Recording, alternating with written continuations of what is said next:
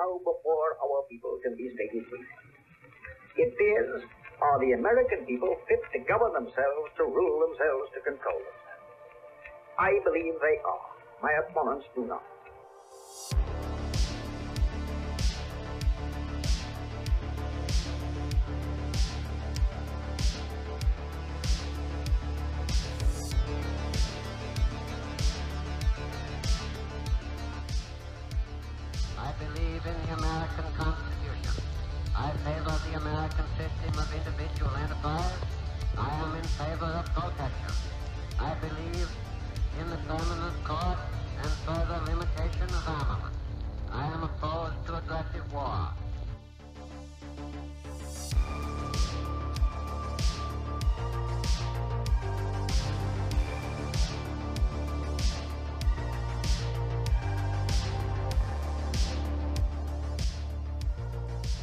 Councils of government, we must guard against the acquisition of unwarranted influence, whether sought or unsought, by the military industrial complex.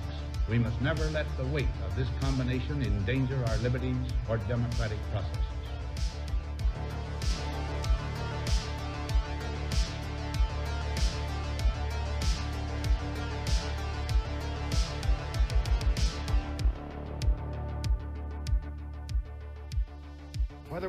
The future in the image of our hopes is ours is to determine by our actions and our choices. If we succeed, generations to come will say of us now living that we mastered our moment.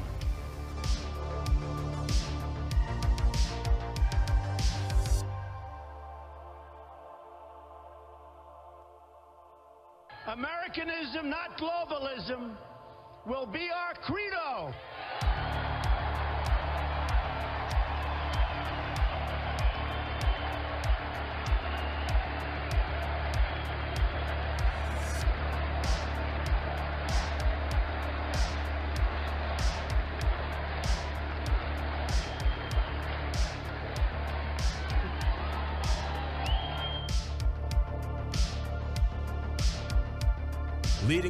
Right out of the ashes.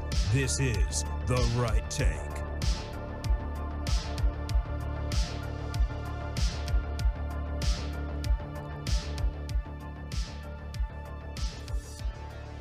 Hello, everybody, and how is it going? Welcome, one and all. This is episode number 70 here of The Right Take.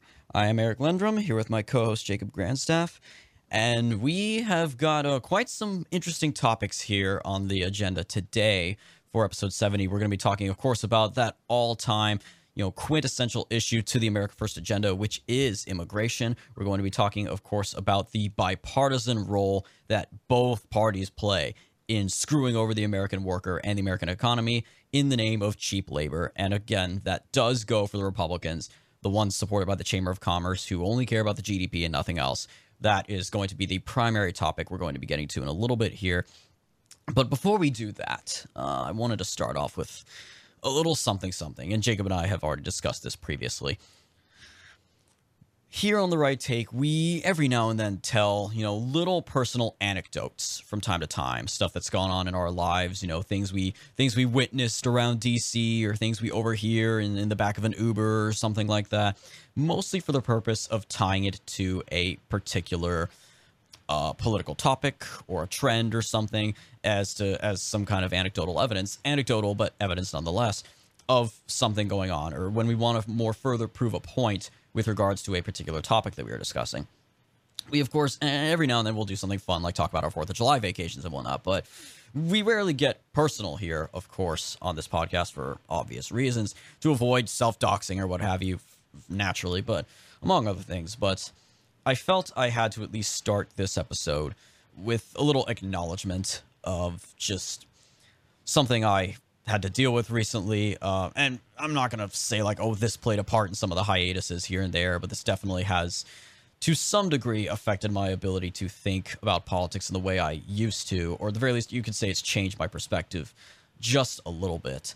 Um, and there is a broader point I'm going to make with this that uh, over the weekend, I went back to my home state of California. over the weekend and a handful of additional days before and after to give myself a little bit of a buffer zone with traveling and whatnot to go see my family back in the small town where I was born and raised. Uh, and it was for the purpose of uh, attending my grandfather's funeral. That is uh, my dad's dad, uh, Charles Lendrum, who passed away the day before Memorial Day of this year. He was 96 years old. He um, was actually halfway on his uh, to his 97th birthday, as a matter of fact. Um, the head of our family, very much a, uh, a lighthouse for our family, if you will, through the, the heaviest of storms and the thickest of fog. And I reflected uh, on on many things, of course, while I was back with family. You know, going through you know his old house and and going through all the pictures of him and the memories that were there. And something that occurred to me, of course, is that he absolutely lived a very very American life to say the least. He was again, as I said, with his age, he was a, he was a member of the Greatest Generation. He saw a lot throughout his life. He served in the Navy in World War II. Well, technically the Coast Guard at the time, the uh, U.S. Navy Coast Guard Reserves. That's back when they were one and the same, kind of like how the Air Force used to be part of the Army, the Army Air Force. Uh, and in fact, something I did bring back that I'm wearing right now are his old dog tags. Um, you know, he served in the Navy shortly after Pearl Harbor. He, of course, started a family and he ran several businesses, several successful businesses. You know, the American dream right there, right? you know, businesses that became fixtures of our hometown. And he saw a lot over his life, and he would always tell me stories of some of the historical events that he witnessed and remembered. You know, most particularly like the the 1968 election and all of the insanity there, the uh, assassination of Bobby Kennedy. He always tells me, he he always told me, he always insisted that if Bobby hadn't been shot, he would have been president that year. And I always like to say, well, that imagine that timeline. That would have sucked for Richard Nixon, huh? Losing the presidency twice to two different Kennedys. Um, he told me about the JFK assassination. He told me about uh, plenty of other things that he remembered throughout his life. And it's true what's been said, and I kind of I, I I'll call back a little bit to a post I made on Gab quite a while ago. I don't post there too often, so it shouldn't be too hard to find if you scroll down my timeline. I did a little tribute post when uh, Senator Bob Dole died. You know, he was the nominee against Clinton in 1996. He was uh, a longtime senator and the last nominee of any major party who served in World War II. And I said in that post something to the effect of that his passing does represent a monumental moment in terms of the inevitable and fast approaching end as we know it of the last remnants of the greatest generation, of which my grandfather was a member. And I like to think, of course, it's all it's been said many, many times before that the greatest generation, they're called that for a reason. They they stormed the beaches of Normandy, they fought the Nazis, they fought the Japanese, and they saved the world, as it were. They saved America, they saved the West, what have you. And then they subsequently left behind a safer, more secure, more prosperous America and world for us to deal with. Of course, we then had to deal with the Cold War for half a century, but we ultimately managed to win that. And theirs was a generation that, like many before it, all they wanted to do was leave behind a better world for us, to leave us behind, to leave us in a better situation than they were when they were coming of age. And I think the greatest generation certainly succeeded in that aspect. And we can always have these debates about which generation is the one that messed everything up. Was it the boomers? Was it Gen X? Is it going to be millennials? Are Gen Z going to be hopeless? You know, and of course, I do think it is true, as cliche as it may be, it's true that certainly modern generations, millennials and Gen Z, cannot even begin to hold a candle to what the greatest generation accomplished in their youth. Think of how many young men stormed the beaches of Normandy when they were you know, college age men, if not younger.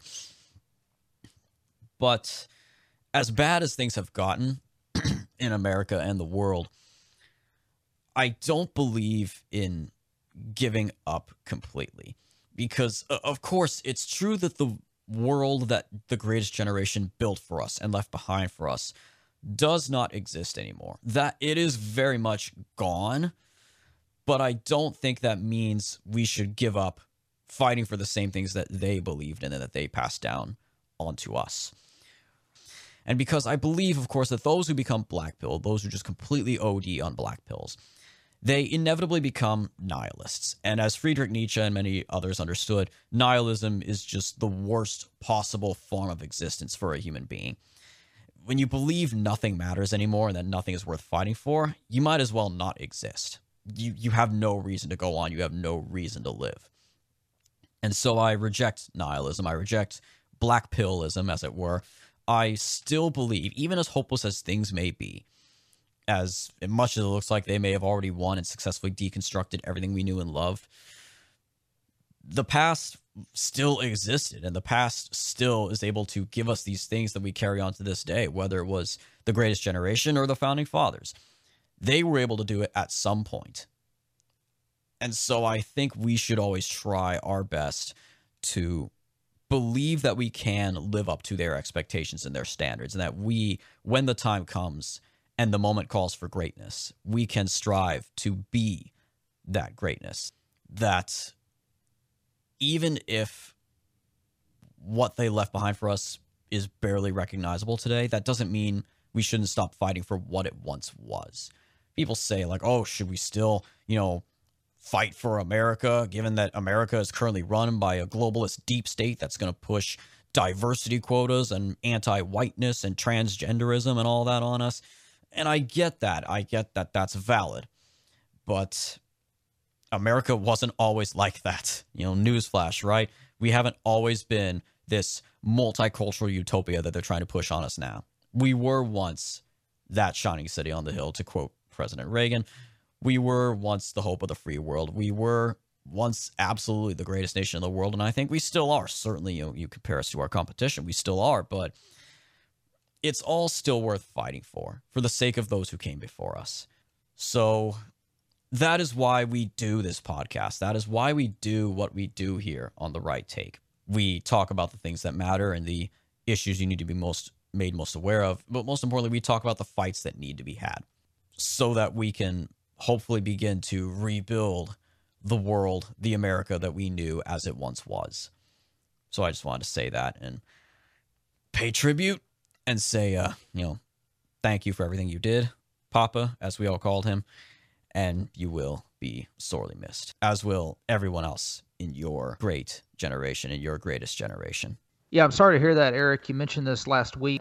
Was going on, and you mentioned that you hadn't put it on social media because you don't put this kind of stuff on social media. And this is one thing that I've often thought about. If I have a loved one pass away, all my grandparents passed away when I was, um, well, one of them passed away before I was born, and then the others passed away when I was um, very young. But I've often thought if I had uh, an immediate family member pass away, I understand trying to keep that quiet, but uh, yeah, I, I definitely uh, appreciate you sharing the story of your grandfather. And it's uh, it really was a special generation, that World War II generation. There are World War II veterans left because most of them already passed away a decade or more ago. I know when I was little, it just shows kind of how old we're getting ourselves. When I was little, uh, you knew World War II veterans all the time. Like there were World mm-hmm. War II veterans who lived down the street from where my family lived. So it's um it's definitely something. Uh, it's definitely a generation that we should cherish uh, with those that are that are still with us. So moving on to issues that can actually help us try to bring America back to where it once was. Um, monetary policy. You know, back in the back during the generation that grew up before World War II, the 1920s, 1930s, we had a gold standard. And one thing that people don't actually, because, because of course inflation is all over the news. That's all the Republican Party wants to talk about right now, and for understandable reasons. But one thing a lot of people don't realize is that our money actually gained value between 1815 and 1915. We just assume that as time goes on, the value of money naturally plummets, things automatically become more expensive. But if you look at the record in 1815, things actually cost more in dollars than what they did in 1915. And the reason was very simple we had sound money. And as the economy improved, as productivity improved, then prices naturally fell. So it was the complete inverse of what we have today, where prices continue to just spiral out of control to the point to where we're almost uh, like Weimar Germany. Like our money is next to uh, it's it's not next to worthless, but it's moving in that direction. Really, the only reason why the United States is able to spend at these luxurious rates and able to do so without taxing its citizens like it should if it's going to spend this much is because we're the world's reserve currency what's funny is I came across this the other day. This is an, an Atlantic article by Derek Thompson. It's called "The Everything Is Weird Economy," and he's trying to figure out what the heck is going on with our economy? Some of the questions he asks actually are puzzling to someone who sees no problem with mass migration, who believes that America is a country of immigrants, who is really utopian in a sense, in that he believes that we can create a new Tower of Babel in the United States and invite every tribe and every language from around the world, and we just all hold hands and sing kumbaya and unite around American capitalism. And one of the things that he's trying to point out is that eh, nothing about the current economy makes any sense, you know, when you compare it to past trends. He writes, the U.S. economy can't be this weird forever. That's what I keep telling myself anyway. Eventually, I think financial news will be boring again. Eventually, I pray the U.S. economy won't resemble some ever morphing Rorschach blot but after a year of shortages, a great resignation, talking about how people just were giving up on work, staying at home, not going to work, not finding new jobs, and rising inflation, I'm still waiting for the normalcy. Here are three questions that get to the heart of what makes this moment so strange. Answering them, or at least attempting to answer them, could help indicate where things go in the second half of the year. Number one, if gas prices are plummeting, why is inflation rising? Number two, if jobs are growing, why is the economy shrinking? And if prices are rising, why are wages falling? And number three, if consumers are miserable, why is leisure spending on fire? And I've noticed, uh, you know, I've actually noticed this myself. Yes, gas prices, if you've driven much in the past month, you'd know that gas prices are actually going down. And for people who think that the president controls the gas prices, then of course their immediate knee jerk reaction is going to be, oh, well, it's election season. So of course Biden is going to lower the gas prices. But I mean, in all fairness, the president can implement policies that will impact gas prices long term, but the president doesn't have a magic button in the White House that he can press. You know, okay, let's make the gas prices go higher, let's make them go hmm. lower. I mean, he can There's, certainly, in Biden's case especially, you can certainly implement policies that do negatively impact gas prices and lead to an energy crisis, like everything he did to shut off the selling of all, you know, oil and gas leases on federal lands, canceling the Keystone Pipeline, basically shutting down the energy independence program Trump had in place, and then turning around and begging the Saudis and the Venezuelans for oil. That certainly plays a role. But yeah, like you said, it's not a magic button. It's very much a, it's a cause and effect kind of thing. But the thing that Derek Thompson is wondering is okay, so why are these gas prices falling, but why is inflation overall rising? He says in the past two weeks, we've seen all sorts of evidence of disinflation. Retailers, including Target, Gap, um, Bed Bath and Beyond, and others, say they're swimming in merchandise that they'll have to discount. Oil prices have plunged and gasoline prices are now coming down fast. Part of that is because OPEC has actually started increasing their production of oil. So we are seeing the oil prices start to come down also it's not as much of a jolt. This is one thing that people need to understand that you know a lot of really shall i say um, less than intellectually sound republicans will say oh well when trump was in office gas prices were low biden gets in they immediately shoot up it's true that Biden's policies exacerbated the problem, but if Trump had won re-election, we would have still seen a spike in gas prices in 2021. It wouldn't have been as great, but there still would have been a spike for the simple reason that people started getting out on the road in 2021 compared to 2020 when everyone was locked down. So naturally, as demand increased, the price would increase until that leveled out. Now, the, the Russia stuff just exacerbated the problem even further, and that's something that wouldn't have happened if Trump was president either. But uh, you know, we had a natural spike because of the end of COVID that caused gas prices to rise. In a normal economy with a normal president, gas would be much lower than what it is today, but it would be coming down because we're starting to overcome that shock. Now, one of the reasons why it seems like we're starting to see disinflation is because you had all these stores that had ordered in excess of goods after the after the um, after COVID, and so now they've got extra goods on hand and they're not having they're not able to sell them fast enough because the shipping lanes have actually o- opened up. I don't know if you remember last year there was a ship there was a um, a ship that had actually blocked the Suez Canal. Oh yeah, months. this was like in February or March of 2021. It's like the Evergreen or something like that. Yeah, yeah, and it just exacerbated the problem. That's just made everything, you know, all over the world worse. It's one of the, it's probably the busiest canal in the entire world. So this is one, reason why you're starting to see a little bit of disinflation. But on number two, he says if jobs are growing, why is the economy shrinking? And if prices are rising, why are wages falling? He writes, if the only economic statistic you followed was the monthly jobs report, you'd assume that the U.S. is booming. Two years ago in June, the unemployment rate was 11%, the highest since World War II. Today, it's 3.6%, just 0.1 points away from being tied for the lowest unemployment rate since World War II. That's a remarkable turnaround. This is what Democrats are hammering over and over again. They're saying Biden has created more jobs than any president in American history, that we've seen a complete turnaround in jobs. But of course, what they're forgetting about is the fact that most of those jobs were lost because Democratic governors shut down their states. That's why you had an 11% unemployment rate. Now, this is a good question, though. Okay, so it looks like the economy has completely recovered from COVID. So we should be back where we were in 2019, right? So, you know, why you've got 11% unemployment in 2021. Now you've got 3.6% unemployment. So ordinarily, the economy should be booming. But yet, economists, including the Federal Reserve, are pointing out, that Atlanta's Fed specifically, is pointing out that the U.S. is heading towards a recession. In fact, we sh- technically should be in a recession right now. So Derek Thompson is asking. So the economy contracted last quarter, and the Atlanta Fed now estimates that with the pullback in manufacturing, construction, and exports, GDP is still contracting by about one percentage point annualized. Two consecutive quarters of negative growth is typically, but not always, a sign of recession. For the past two quarters, we've had negative growth in the United States. The economy is clearly shrinking, businesses are not expanding, but yet unemployment remains low. And this is one thing that you're not seeing Republicans take advantage of. There are some who are pointing this out, but you just don't see the GOP running with this narrative. And that is the reason why it looks like the economy is booming. If you just look at the jobs numbers, is because American workers are being replaced.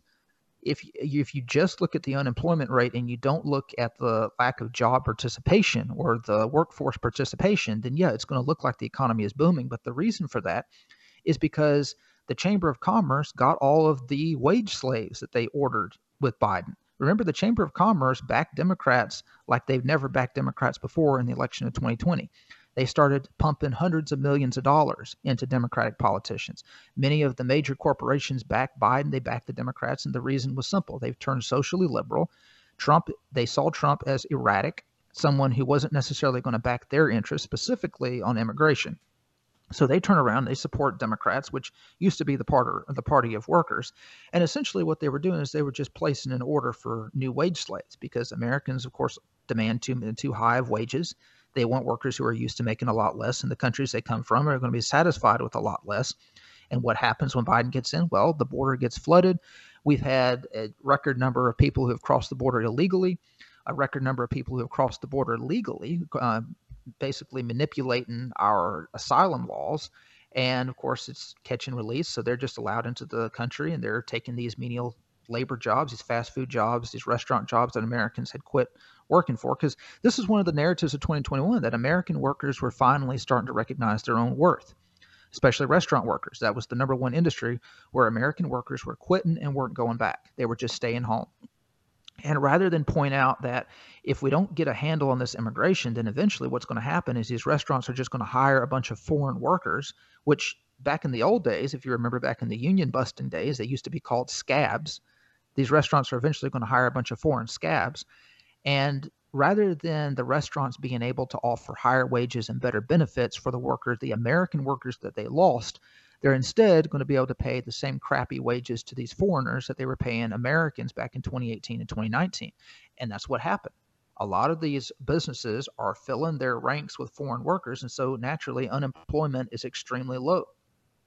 The number the third point that he points out is if consumers are miserable, why is leisure spending on fire? And on this point, I actually kind of agree with him. He points out that consumers everywhere, when you ask them, when pollsters ask them, how do you feel about the U.S. economy? Everyone feels miserable. Everyone thinks that the country is in a crappy mood, that we're headed toward recession. But when you ask them about themselves, they think that they're doing pretty well.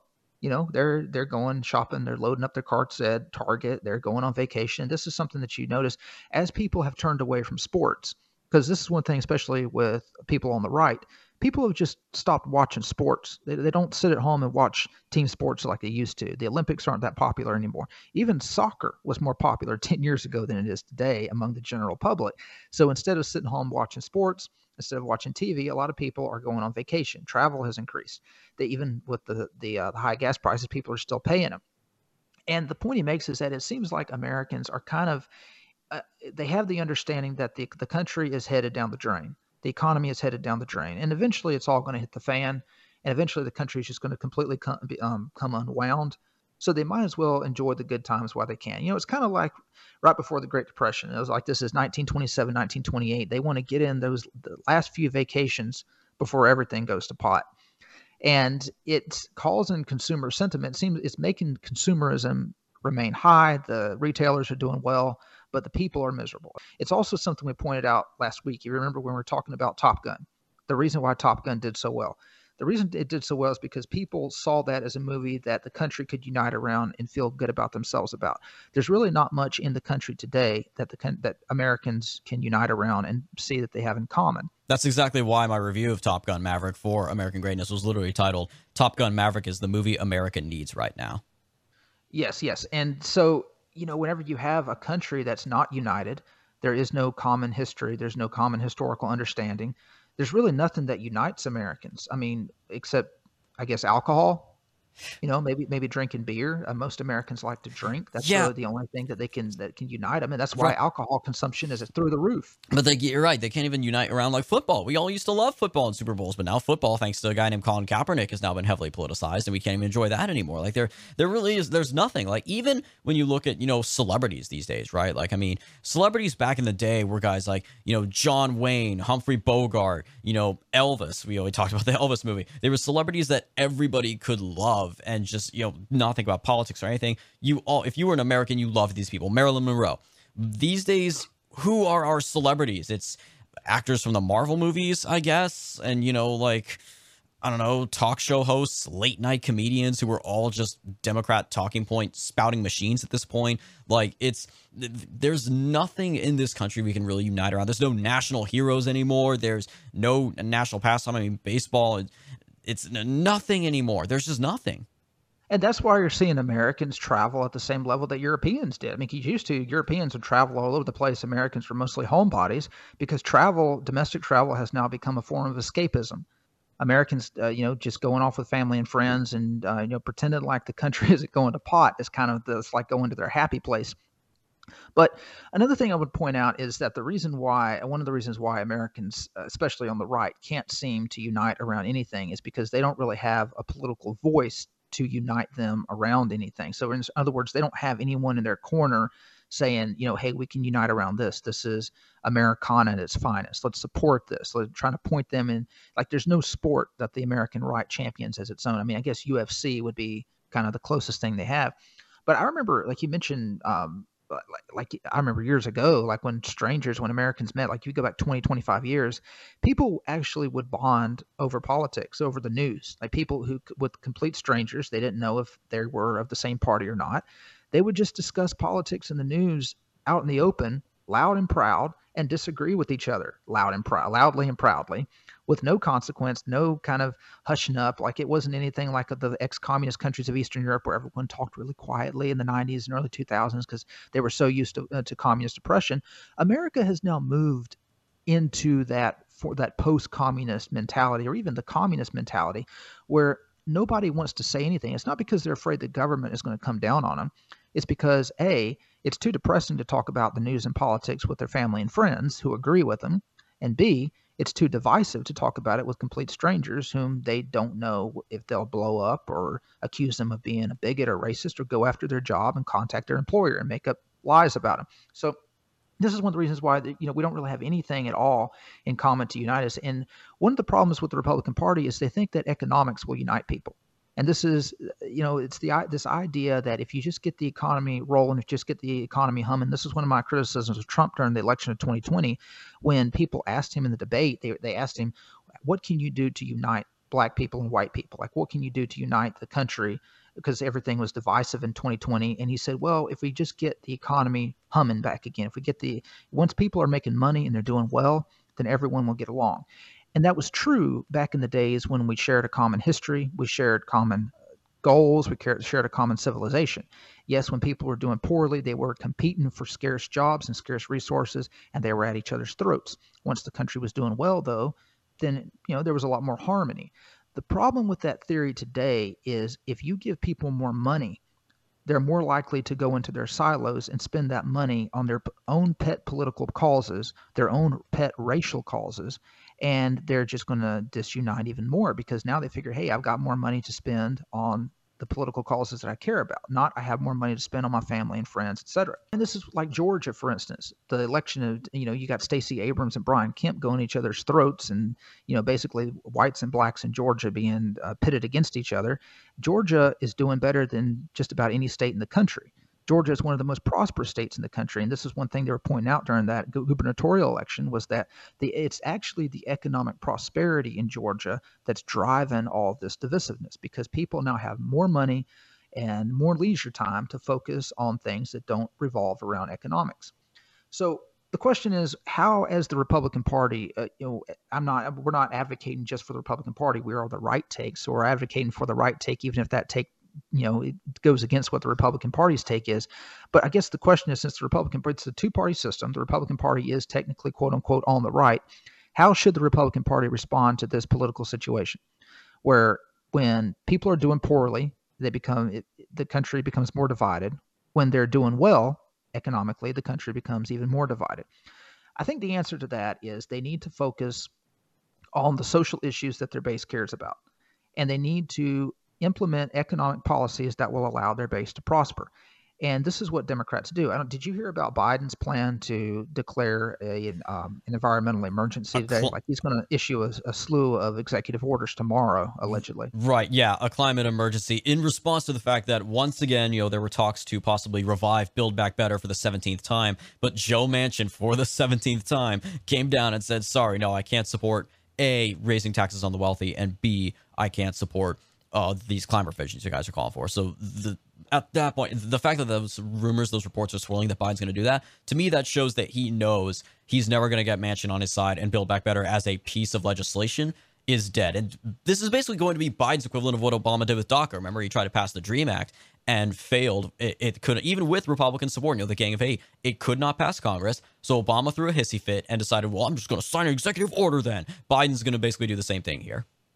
So yeah, I had a friend call me and I was it sounded a little bit concerned like about this. And the thing is, like the president doesn't really have the constitutional authority like Hitler did whenever he declared. Remember that was what the way Hitler took power is he declared national emergency when yep. the the uh, what was it, what was the Parliament building in there the, the, the, the Reichstag fire. The Reichstag, yeah, the one the Reichstag was, was on fire and everything. The American president doesn't have that kind of authority in the Constitution to do that, but he can declare like a national emergency, like uh, during COVID or whatever. And the thing is, like I, I told him, so all this is is it's just an avenue for Biden to simply give money to his donors, like redistribute money from wealthy Republicans to wealthy Democrats. That's kind of what the whole green climate agenda is all about. You have Republicans who are in oil and gas, and you have Democrats who are in clean energy and green energy. And the idea is you simply redistribute wealth from the wealthy Republican donors to the wealthy Democratic donors because hey, the donors run this country.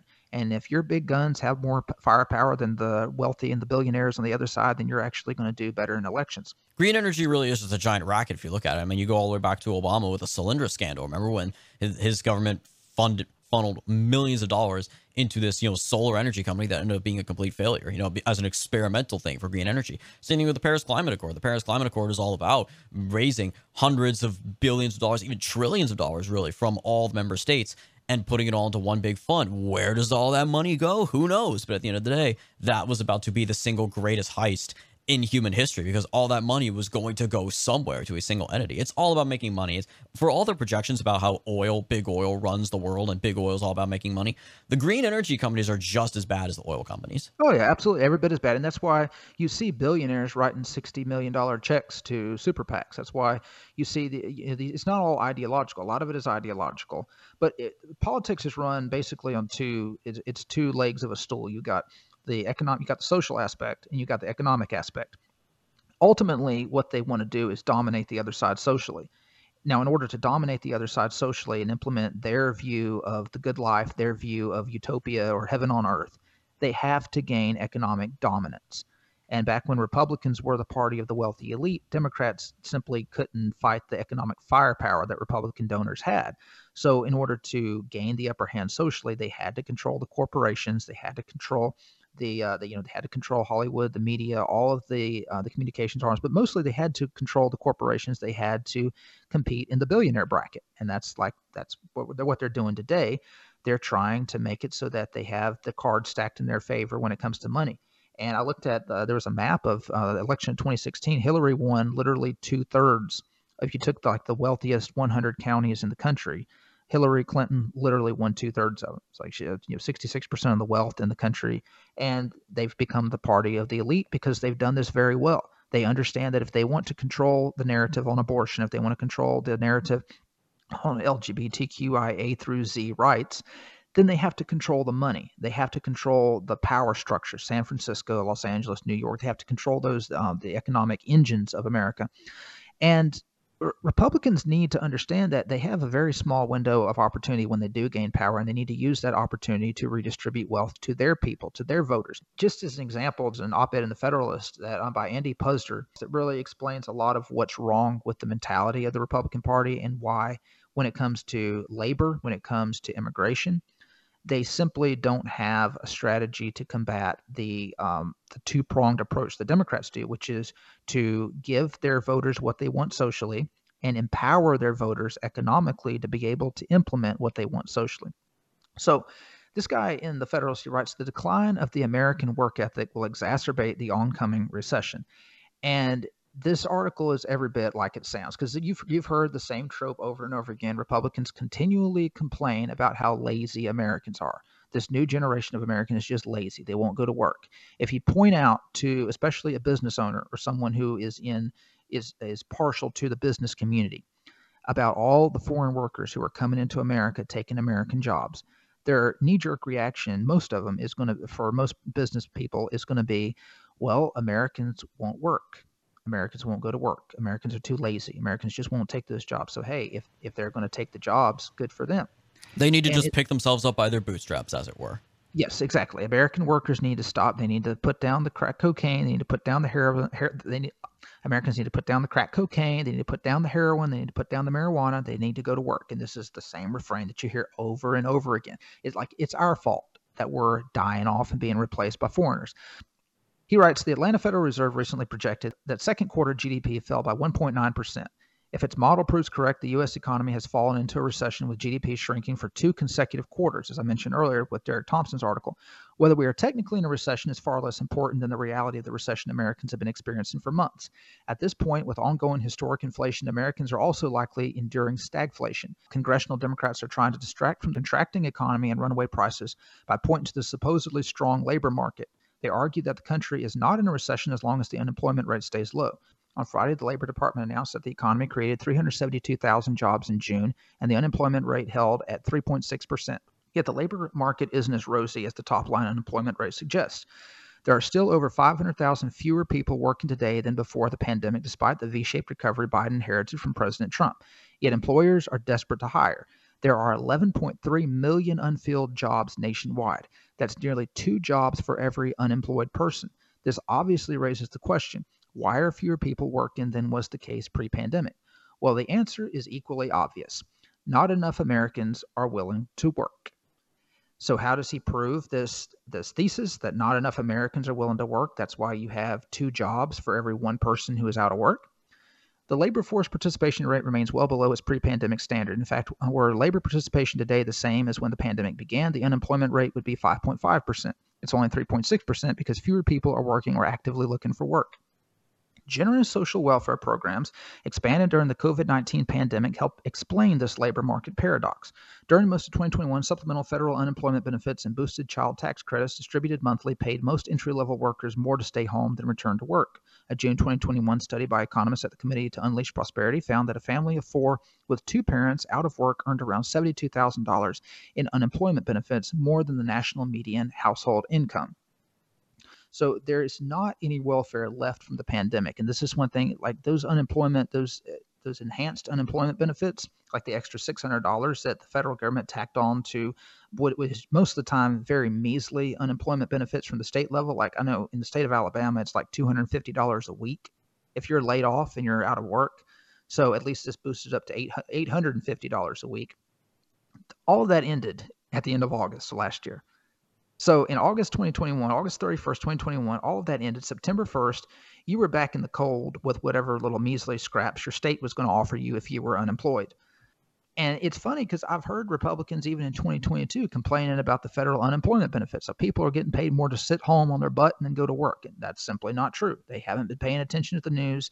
All that stuff ended mid last year. Okay, so another complaint that he makes is about the the child tax credit. Now, this is actually something that I think people on the right need to get behind, and they need to make it permanent. So he's talking about a family of four with two parents out of work earned around 72,000 a year in unemployment benefits. Now, of course, that's the unemployment benefits tacked on with the child tax credit. You take off the unemployment benefits, of course, that goes down. But with those, I don't remember the exact number, but it was something like $500 per child per month. I think that's fantastic. One of the problems with the current right is we have made a god out of economic prosperity and GDP. And rather, the original definition of conservatism was uh, basically a movement of people who were more dedicated to hearth and home than they were anything else. It's about building up strong communities founded by strong families with parents who can take care of children and raise them in a historic patriotic education. You know, one of the reasons why young people today don't know anything about American history and care even less. And those who do have been brainwashed to hate American history is because used to the way Americans became patriots is because they learned at home what their parents had been taught at home, whose grandparents had also been patriots. Because I remember I learned more about American history from my mom than I ever did in school. I learned more at home watching patriotic, historic American movies than I ever did in school. And that gave me, sparked an interest in me to learn more and study more about America. And it was the narrative that was passed down. Because, I mean, used to, the history, the profession only existed, only came into existence in the late 1800s. Before that, the way people learned history was through oral teaching by their parents. And they were taught, of course, the patriotic narrative from their ancestors. And so for conservatives, for self described conservatives to complain about the fact that parents are getting paid to have kids, to take care of those kids, especially with inflation out of control, what is the solution? So this guy doesn't want the he does he's against the child tax credit. So what happens when you take away the child tax credit? Okay, now both parents have to go to work if they want to have a middle class income. And what happens when both parents go to work? Well, they have to end up paying at least half of one of their salaries to pay for childcare. And who are they going to hire to be a babysitter? Well, most likely it's going to be some pink haired weirdo with a couple of studs in her tongue and a couple of nose rings who has been steeped in CRT and is going to then pass that on to their children. Or it's someone who's completely neglectful and probably isn't going to take care of them at all. So you're going to outsource your parenting to a bunch of neurotic millennials who have been brainwashed by, because if you've ever met Um, like actual American babysitters, a lot of them are college grads with master's degrees who simply can't find work. The only thing they know how to do, well, I wouldn't say that. They do know how to work in their profession, but the only thing that's available for them is being a nanny. And that's just temporarily temporary until they can do something with their gender studies degree. So while they're waiting to do something with that gender studies degree, who do you think they're going to be practicing on if they're babysitting your kids? It, this is something that is completely antithetical to everything that is conservative or should be conservative. As conservatives, we should want a strong economy in which one breadwinner can make enough money to support at least a family of three. If you have more than three kids, okay, maybe the wife needs to start a home business. I don't know. But that's kind of what we're trying to get back to, where you can have strong families with three to five kids, where the father can go to work work a 40 hour work week and support his family. They can buy a house, they can buy two cars, and they can live a good middle class life in this country. And hey, paying people to have children is a great thing. It worked in Hungary and it can work here, especially considering that Americans are inviting foreigners to come in here faster than we can start popping out Americans through the womb. He writes, This is not a criticism of people genuinely in need of government assistance. And this is the typical conservative trope that, you know, I'm against food stamps, but if people really need it, they should get it. I'm against Medicare. Oh, but if people really need help, they should get it. And what they basically want to do is completely cut down the social safety net to next to nothing. So they can force these people to be completely reliant on their employers. So their employers can offer rock bottom wages. He writes, We are a rich nation. We should and we do help those in need, but the able bodied should work for both society's benefit and for their personal benefit, their dignity, and their self worth. President Clinton and talks about how President Clinton and Newt Gingrich affirmed this notion when they imposed work requirements for, for welfare recipients. And so the welfare, obviously, the welfare system of the 60s was horrible. It was meant to basically uh, placate blacks. It wasn't really meant to bring the country together or boost um, you know, boost the, the birth rate or anything. So it's it's comparing apples and oranges, and this is typically what they do. They they immediately jump back to the 1990s, and they're like, you know, as Republicans, we don't stand for this free money that's going out to people. But the way I look at it is, we give so much corporate welfare to the green energy industry, even the oil industry, even to farmers, to every basically every industry out there. I think we could spare a little bit of that welfare to give to parents who are actually producing children, the next generation that's going to pay for some of these uh, social security benefits, some of this corporate welfare that were handed out. The major point he made is that you've got two jobs for every one person that's out of work and not looking for work. So, Eric, why do you think these employers, if they've got, let's say, what was the number that he gave on here? It's um, so he said there are 11.3 million unfilled jobs nationwide. That's nearly two jobs for every unemployed person. Eric, what do you think the reason, if, if all of these employers have all of these available jobs that they're just desperate to fill, what do you think the reason is that they can't attract any of these millions and millions of people who aren't applying for jobs? Hmm. Could it possibly be because they the people that you know you're talking about attracting that should be attracting you know American citizens who want to work can't compete with the lower wages that will be paid to the roughly 11 million illegals who are here currently. Say that I, that is correct, but let's say that I'm a business owner and I've got 50 open I've got 50 job openings. I need I need to fill those jobs let's say, uh, well, you could just basically say you're an airline because you know how the what's going on with the airlines. Like people oh, can't yeah. get flights anywhere. All their half their flights are being canceled. They're having I, to spend three nights yes. a week in the airport. And that is so, because of, and that's because of a shortage. By the way, make no mistake. That actually happened to me. Side note here, just on that subject, that happened to me on my flight back from California. My original flight was delayed three times to the point that I was going to miss my original connection flight in Dallas. So then American Airlines, to their credit, did ultimately help me reschedule another flight to go to Phoenix and then Phoenix to uh, Washington. D.C. But they ultimately the excuse they gave was like a an email saying like, "Oh, extreme weather conditions." And I'm looking outside. It is as clear as can be out of the city I was flying out of. I was flying out of Fresno, California. There's no way that weather was the reason for that plane being delayed. That's the excuse they're throwing out there because, yeah, they have a shortage of pilots, they have a shortage of air traffic controllers, they have a shortage of flight attendants. That is the real reason. Make no mistake, it's a human reason. So let's say that I'm a business, 50 job openings that need to be filled yesterday and a bunch of Americans out there who are sitting on the street corners panhandling, who some of them have college degrees. I've got a lot of Americans who are just collecting unemployment, they're collecting disability, they're working fast food off on, and they're being driven into drugs. Why would I to Americans when I know that the policy of the Democratic Party is to bring in as many poor laborers who are chomping at the bits to get in this country as fast as they can? I also know that the Chamber of Commerce has its tentacles in the Republican Party, and they're not going to let any Republican politician rise at the top who's going to demand an American an America first immigration policy that will curb immigration and bring us down to a net zero or close to it legal immigration. So as a business owner, I have no incentive. There is businesses are run, they're driven by incentives. Businessmen aren't driven by incentives. As a businessman, I have no incentive whatsoever to try to recruit American workers when I know that if I can hold out long enough I'm going to get all the foreign workers that I need. And a good example of this, a good historic example, is the factories in the north, during the north, especially in the northeast. Ellis Island blew up in the early 1900s because there were plenty plentiful jobs in the northeast for these immigrants to take. Meanwhile, there was actually an oversupply of laborers in the South at this time. As you started to have farms mechanized, the South really southern farmers, large plantation owners didn't really need that many sharecroppers. They didn't really need that many farm workers. So when Americans finally got fed up with all of the foreign immigration and they passed the 1924 Immigration Act, you still had all those factory jobs. But the immigration from Ellis Island dried up. So where were these factory owners going to get workers? They couldn't get them from Europe anymore because the Europeans weren't coming. They got them from the South they actually sent recruiters down to plantations in the South and recruited sharecroppers to come up north. They then got those sharecroppers to spread it to their relatives by word of mouth that they could make more money in northern factories than they could as southern sharecroppers. And as a result, you had millions and millions of blacks from the South who left the farms and moved to the north to work, had a much better living, and made much higher wages than they ever could in the South. Now, why couldn't have they done that in 1904 instead of 1924?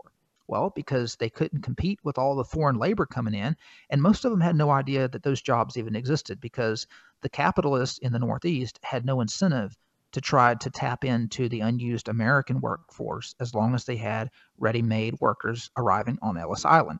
And it's the exact same way today. As long as you keep that spigot turned on, American employers have absolutely no incentive to train Americans to do these jobs. You know, if you shut off the immigration tomorrow, it would be a difficult adjustment because most of these Americans who aren't even looking for work, if they ever had any skills to begin with, they've lost them because they haven't been using them. It would take a while for these companies to train these people to do the job well. It would take these companies and the guy this guy who wrote this article he's not wrong. The work ethic actually has declined in america but it's not the people's fault it's the business's fault. If you have an individual who doesn't have any incentive to get up early, to show up to work on time, to work hard. He's not being, you know, he's not pay, making but ten dollars an hour. He's not going to become a good worker. If you give him the monetary incentive to do that, then he will become a good worker. But he's not going to receive that monetary incentive as long as these businesses have uh, just a complete, uh, unfettered supply of foreign labor that's pouring into the country. And just want to end on this one article. This is from the New York Post, another op ed from a pro Republican publication. This is by Adam Coleman, and uh, this was aptly written on July 4th. He writes, "There's the title of it is There's no greater dream than the American dream, and anyone can attain it." Because other American topic would a Republican write about on July 4th? He's not going to write about defeating the British. He's not going to write about mama and apple pie. He's not going to write about hearth and home. He's going to write about economics. Of course, he's going to write about the American dream, which in the you know the, the corporate the corporatist GOP definition revolves around economic prosperity. And I'm not going to go through this article, all this article. We'll link in the show notes. But he basically, he's basically saying that it's like this uh, this conversation that he had with his kid. It's kind of like you know how these people do. Like my eight year old son asked me me, Daddy, why is such and such like this? And I explained to him, well, son, the reason why we don't have gun control in America is yada yada yada. And so basically, it's well, this uh, supposed conversation he had with his son my, about the my, American. My dream. trans my transgender three year old asked me, "Mommy, why is Donald Trump literally Hitler?" You know, these stories that absolutely never happen. Yes, yes. So his son, uh, we'll just assume that it's true. His son's asking him, "What is the American dream?" Okay, so I don't remember when I was little ever asking my dad, oh, Daddy, what, what is the American dream? Can anyone achieve the American dream regardless of their race? This kid allegedly asked. But anyway, he explains the American dream as something that anyone can achieve through hard work. It's something that anyone can achieve by, he's, he's writes, he writes, to achieve the American dream, you must make yourself as valuable as possible by building your skill sets and learning from people who are more intelligent and, and successful than yourself while gaining experience along the way. Hmm, kind of sounds like what people expect when they go to college, does it not? Yeah. I mean, after all, when you go to college, you're trying to make yourself as valuable as possible by building and learning from people who are a lot more intelligent and successful than yourself while gaining experience along the way. The problem is, most American millennials were led to believe that that's what college was going to do for them. So they go to college for four years, they live on three hours of sleep and caffeine, and they learn from these professors who are a lot smarter than them. They learn about world history, they learn about classic literature, they learn about foreign languages, they learn about Marxist history, about gender studies and gender dysphoria, assuming that by learning from people who are smarter than them, by making straight A's, they're building their skill sets and there's going to be a job waiting for them at the end of this tunnel. So you can't then turn around and blame them for not being equipped to achieve the American dream and then castigating them as lazy when they fail to do so, when the system itself led them to it led them down this path. So yes, to achieve the American dream, it's true that you have to be as valuable as possible and build your skill set and work hard. The problem with this rose colored glasses way of looking at the American dream is that it assumes that there's nothing baked into the American system itself that puts Americans at a disadvantage, that makes it impossible for hardworking, dedicated people to achieve the American dream. And the number one reason why it's next to impossible for people who don't come from wealth or the upper middle class to achieve the American dream today is immigration. The number one way that people used to save money to start businesses to get ahead or to climb their way up the corporate ladder or the factory ladder was because if they worked hard, they showed up to work on time, and they really put their heart and soul into their job, they would be rewarded. Today, you're not going to be rewarded most of the time because you'll be replaced And it's the same way when it comes, it doesn't matter if it's blue collar work or if it's white collar work. If it's blue collar work, you're being replaced by Central Americans. If it's white collar work, you're being replaced by Indians and Pakistanis. So, in order to actually restore the American dream and to create the country that this guy and other conservatives and other Republicans think that is still possible today, there's two things. There's a lot of things to do. Number one, you've got to you've got to curb immigration, and that means that business owners and the business community have to get by on a lot less. And we talked about this. Remember when we talked about Subway, about how Subways have to close a lot of their restaurants, and the reason was because they had built their empire, their Subway empire, on a on a business model that expected cheap labor. So if you're expecting cheap labor, um, yeah, you're not going to make as much money. Let's let's bring it back to the antebellum South. If you're a plantation owner and you're expecting to slavery to go on forever, you're just going to keep buying land and buying land and planting cotton, buying land and planting cotton. Well, when that system ends, now all of a sudden you've got to pay people wages. You've now got to give them a part of the crop. You've now got to your labor cost is going to go up, and now you realize you've overextended yourself. So you're going to have to sell a lot of land off, and you're going to have to sell off a lot of that land to a lot of the former workers. It's the same way in the capitalist system. If you're expecting a constant slew, a, a constant flow of cheap slave labor to come in and make your sandwiches and treat your customers then your empire expanding, building businesses, buying new property. And when that contracts, you're going to end up, you know, being angry at the American system for allowing Americans to sit at home and collect unemployment for not bringing in immigrants fast enough. So, in order to actually build back the American dream, American business owners and this community is going to have to face a contraction because they've built their entire empire on the backs of immigrant labor. And the second thing that's going to have to happen in order for that American dream to be built back up is American workers are actually going to have to have a political voice. And the Democrats, obviously, as the party of elites, aren't going to give them that voice. So the only other question is what would it take for the Republican Party to actually give them a voice? And if if you notice, and I'm just going to end on this, the the Republican Party since Trump left office has done everything it possibly can to distance itself away from tariffs, to distance itself away from curbs on legal immigration, and to distance itself away from convincing workers that they that corporations are the problem. And it's done everything it can to convince. This goes from Fox News all the way down to talk show hosts, convincing even workers themselves that the reason why the economy is struggling is because people are just lazy. They're just lazy. They just want to sit home and collect welfare. They don't want to go to work. And as long as they can continue to create this myth that Americans are lazy, that's why immigrants are taking their jobs. Americans are lazy. That's why we've got inflation. Americans are lazy. That's why you know the, the economy isn't booming. As long as they can continue to spread that myth, then there's never going to be any political process, uh, progress on the right in actually consolidating economic power, which would open the door for um, changing the country socially.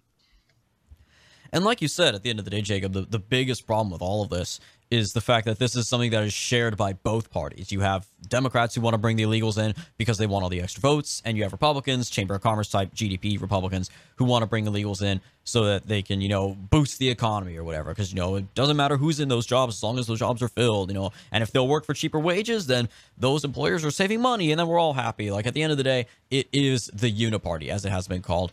And this is a bipartisan problem and needs to be fundamentally dismantled from the inside out. And the way, the best way to start that is to at least try to get one of those parties to institutionally turn on the subject of mass migration. And that was happening with the Republican Party. As you said, it started when Trump came along, and now that he's out of office, they're going to turn around and pretend that the Trump years never happened. They voted for the gun control bill, they voted for Biden's infrastructure bill. They're getting they're basically getting ready to cave completely on immigration they want to just go back to the way things were where they could pretend to be enemies in public and then turn around and privately agree with each other behind closed doors. So if we're to have any hope of fixing this issue, you got to at least turn one party completely against that stance of letting as many illegals in, in as possible for economic reasons or whatever and make them the anti-immigration party make them the party of restrictionism of immigration hawkishness and donald trump was the only one who came even close to getting that done. Again, the party mostly resisted him, but he still did more to shift public opinion on immigration than anybody in the last 50 years, maybe. I mean, when was the last time immigration was a major political issue ever compared to things like taxes or wars and whatnot? So hopefully we can see the change in these year's midterms, you know, with, again, lots of pro Trump, MAGA Republicans, anti immigration people running for office, again, JD Vance and uh, Blake Masters and others And then certainly if Trump does run again, which I think he will in 24 and manages to win the presidency a second time, we can get back to finishing what he started.